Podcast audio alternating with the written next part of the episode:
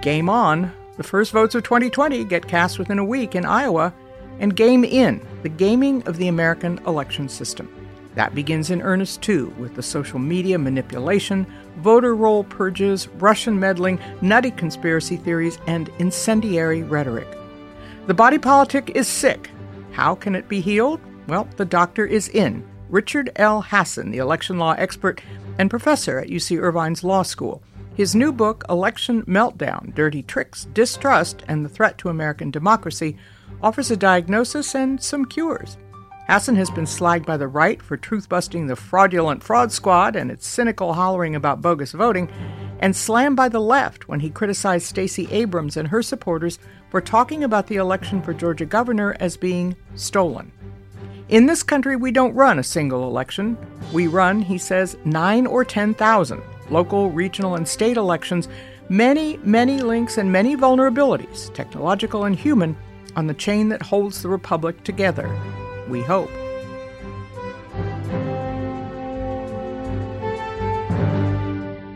Let's start with the nature of the problem. And you identify four primary dangers to elections, to the foundation of a democracy.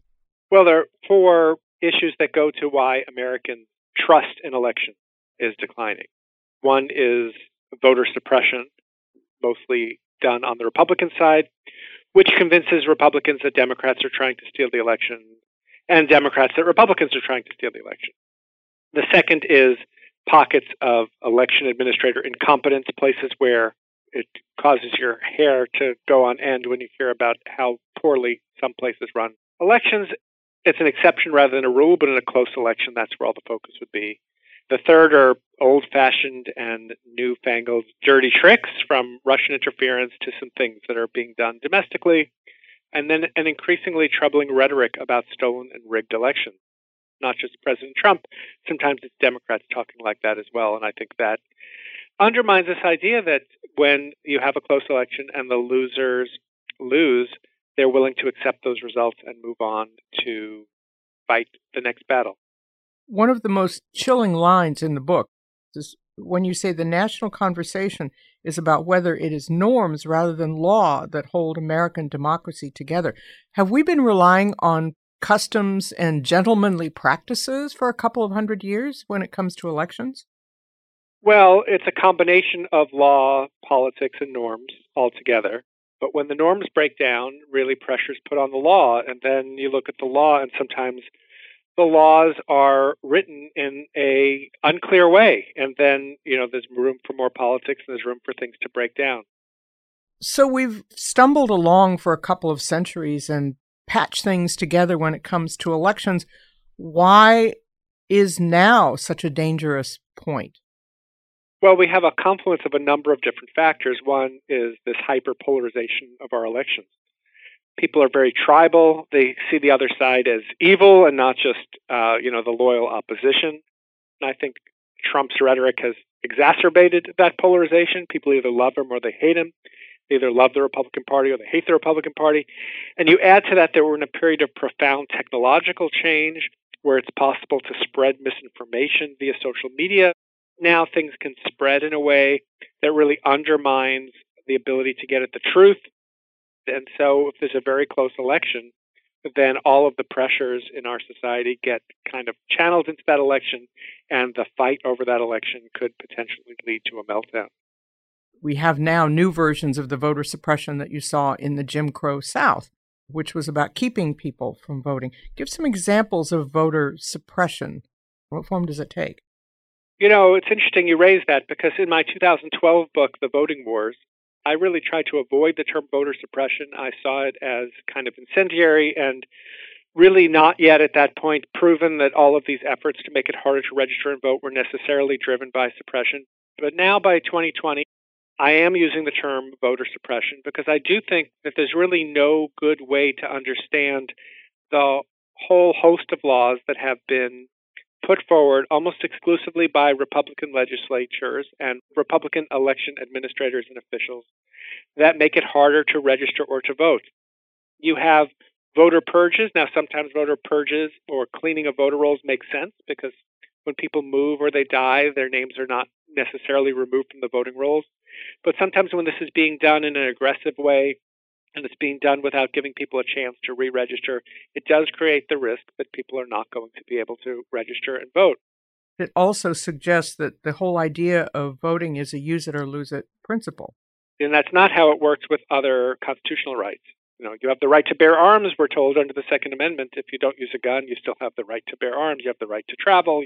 All of these rights are things that, that should exist. Now, of course, the Constitution itself doesn't guarantee voting per se. And even in Bush versus Gore, the 2000 case that ended the disputed presidential election between Bush and Gore, the Supreme Court said that tomorrow the states can decide to take away people's right to vote for president and the state legislatures can keep that themselves. So much of this depends on the norms that we think of what it is that people are guaranteed today in terms of their franchise. You had a part in the book that actually did make me laugh, thinking of the immense effort that the Trump administration and its supporters have gone to to prove virtually non existent voter ID fraud. You said it was an exceedingly dumb way to try to steal an election because it depends on getting large numbers of people to pretend to be who they are not, asking them to commit a felony, and then hope they do it the way you want them to. Right, because you can't even verify if someone's going to go into the polling place pretending to be someone else because of the secret ballot. You couldn't even verify it. That's why there are really no cases in the modern era of organized attempts at this. We do see attempts to steal elections occasionally. One example back in the early 2000s in the small city of Cudahy, ballots were sent to City Hall and they were opened up and thrown away if they were votes for challengers uh, rather than incumbents are already in power. So sometimes you see election officials doing things like that. That's much easier to do in a small city where it's hard to catch. Election fraud, election crimes are very rare. When they do happen, they don't happen in a way that uh, voter ID law would prevent. Also, about electoral incompetence, an example of a Democratic election official in Florida who just simply didn't put one measure on the ballot and didn't bother to count or count correctly some votes that were cast there. Florida seems like a mess when it comes to elections. So those of us who are old enough to remember that uh, still think of Florida as the land of incompetence. And you think they would have fixed it by now. But I tell the story in the book of Brenda Snipes, who was the election official in charge of Broward County, Florida, who, as you mentioned, in one election, she forgot to send out 58,000 absentee ballots that had been requested by voters. She left a measure about medical marijuana off the ballot for some voters in one election. I think the worst story comes out of Palm Beach County, where they were running three simultaneous recounts. They were using these ballot counting machines. One of the workers thought the machine was going too fast and stuck a paper clip in it, which caused the machine to break and they couldn't complete oh. the recount. I mean, just really stuff that you would not expect in the 21st century would be the way that people are running elections. The very close 2018 Georgia governor's race was one of the diciest when it came to questionable voter disqualification, actual ballot counting, and other irregularities. The Democratic candidate, Stacey Abrams, contended that these could have cost her the election against the Republican opponent, who was also Georgia's Secretary of State. I think that raises two different concerns. One is if you start saying the election was stolen and you can't prove it because the social science isn't there, then people think your concerns are not important. And I, I think that's troubling. I think the focus should be why is the state making it harder to register and to vote? Why is the state not accurately counting votes? And if someone's vote is not counted, and it should be, that itself is a wrong, whether or not it affects turnout or the overall results of elections. The other problem is, you know, uh, back to the issue of norms. How does the democracy work? It works where the losers accept the election results as legitimate and they're willing to fight another day. And if we start believing that whenever our side loses, it's because the other side cheated, then we might lose confidence in election results and we might no longer have a democracy because we don't believe that the election is being conducted fairly. And so maybe we won't conduct elections fairly ourselves when we're in charge. You really want to have a system where the losers are willing to accept the election results. You think of Nixon in 1960 or Al Gore in 2000. That's not something that we really thought about. We always took for granted that, you know, the loser would concede in a close election. In 2020, I'm not so sure about that. Wouldn't Americans be astonished at how easily voting systems can be gamed, how haphazard it is? For example, you put too few voting booths in too few voting places, the machines break down, there aren't enough machines. And the idea that you have those in the hands of partisan elected officials makes it all the more surprising. This is the story of American elections for hundreds of years. And it's really hard to get out of this pattern of localized partisan run elections.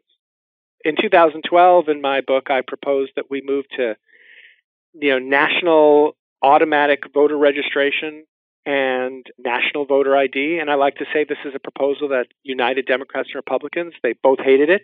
Republicans hated the idea of universal voter registration. Democrats hated the idea of national voter ID.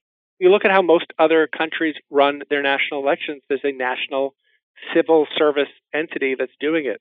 They also have much shorter and less complicated ballots. Here we have, in California especially, these very long ballots, very complicated elections. It takes weeks to run the counting. And so there's a technological problem, there's a problem of partisanship, and there's also the problem of just how do we get from here to there when there are vested interests that want to keep things the way they are.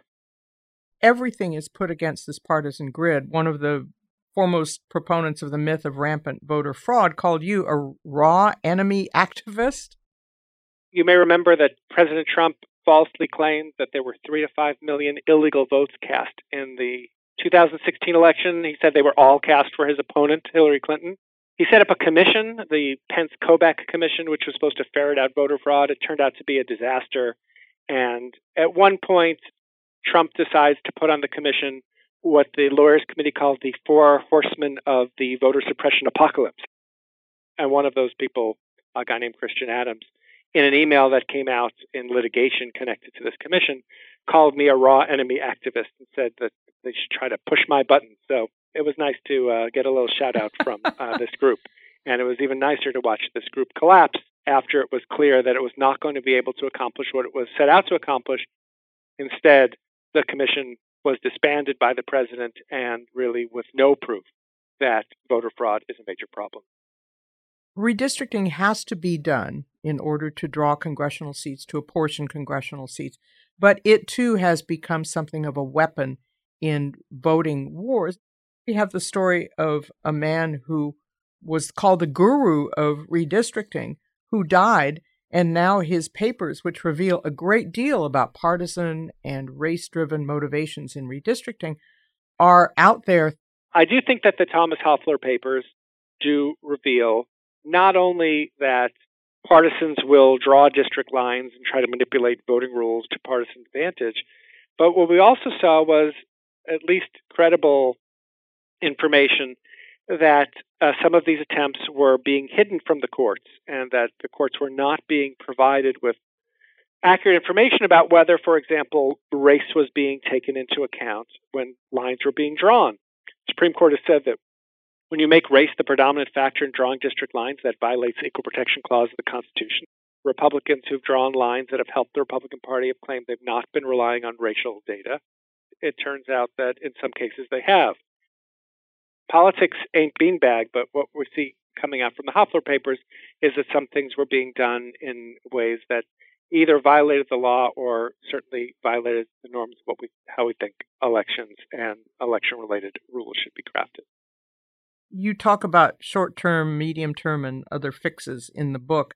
One of them involves elder statesmen and stateswomen, a bipartisan commission that will sit above the elections. So if they are close and contested and people don't accept the results, you you have these figures who would say, everybody calm down, and they would step in.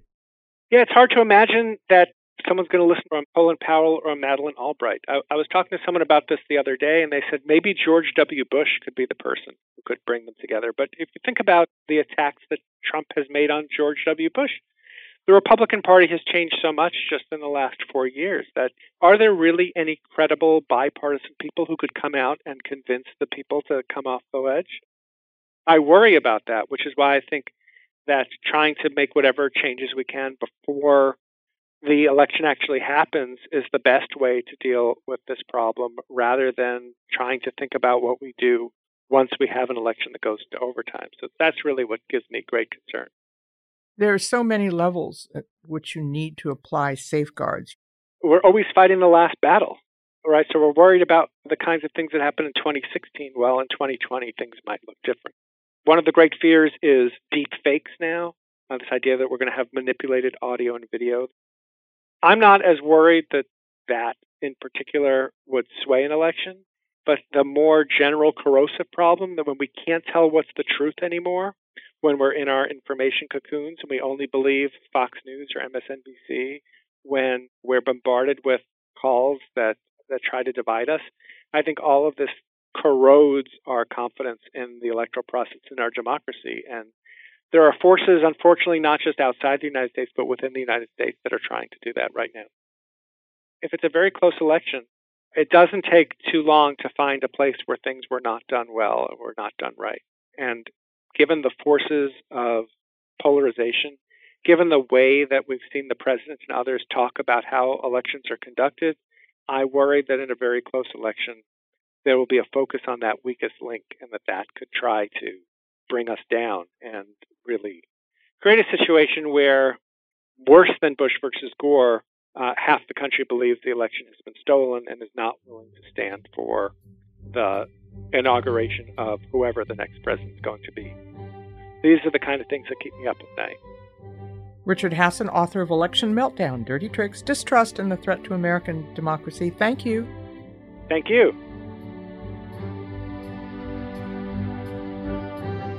Patt Morrison Asks is produced for the Los Angeles Times by Patt Morrison. It's edited and engineered by Eric Montgomery. When you subscribe to Patt Morrison Asks, you will never miss a podcast.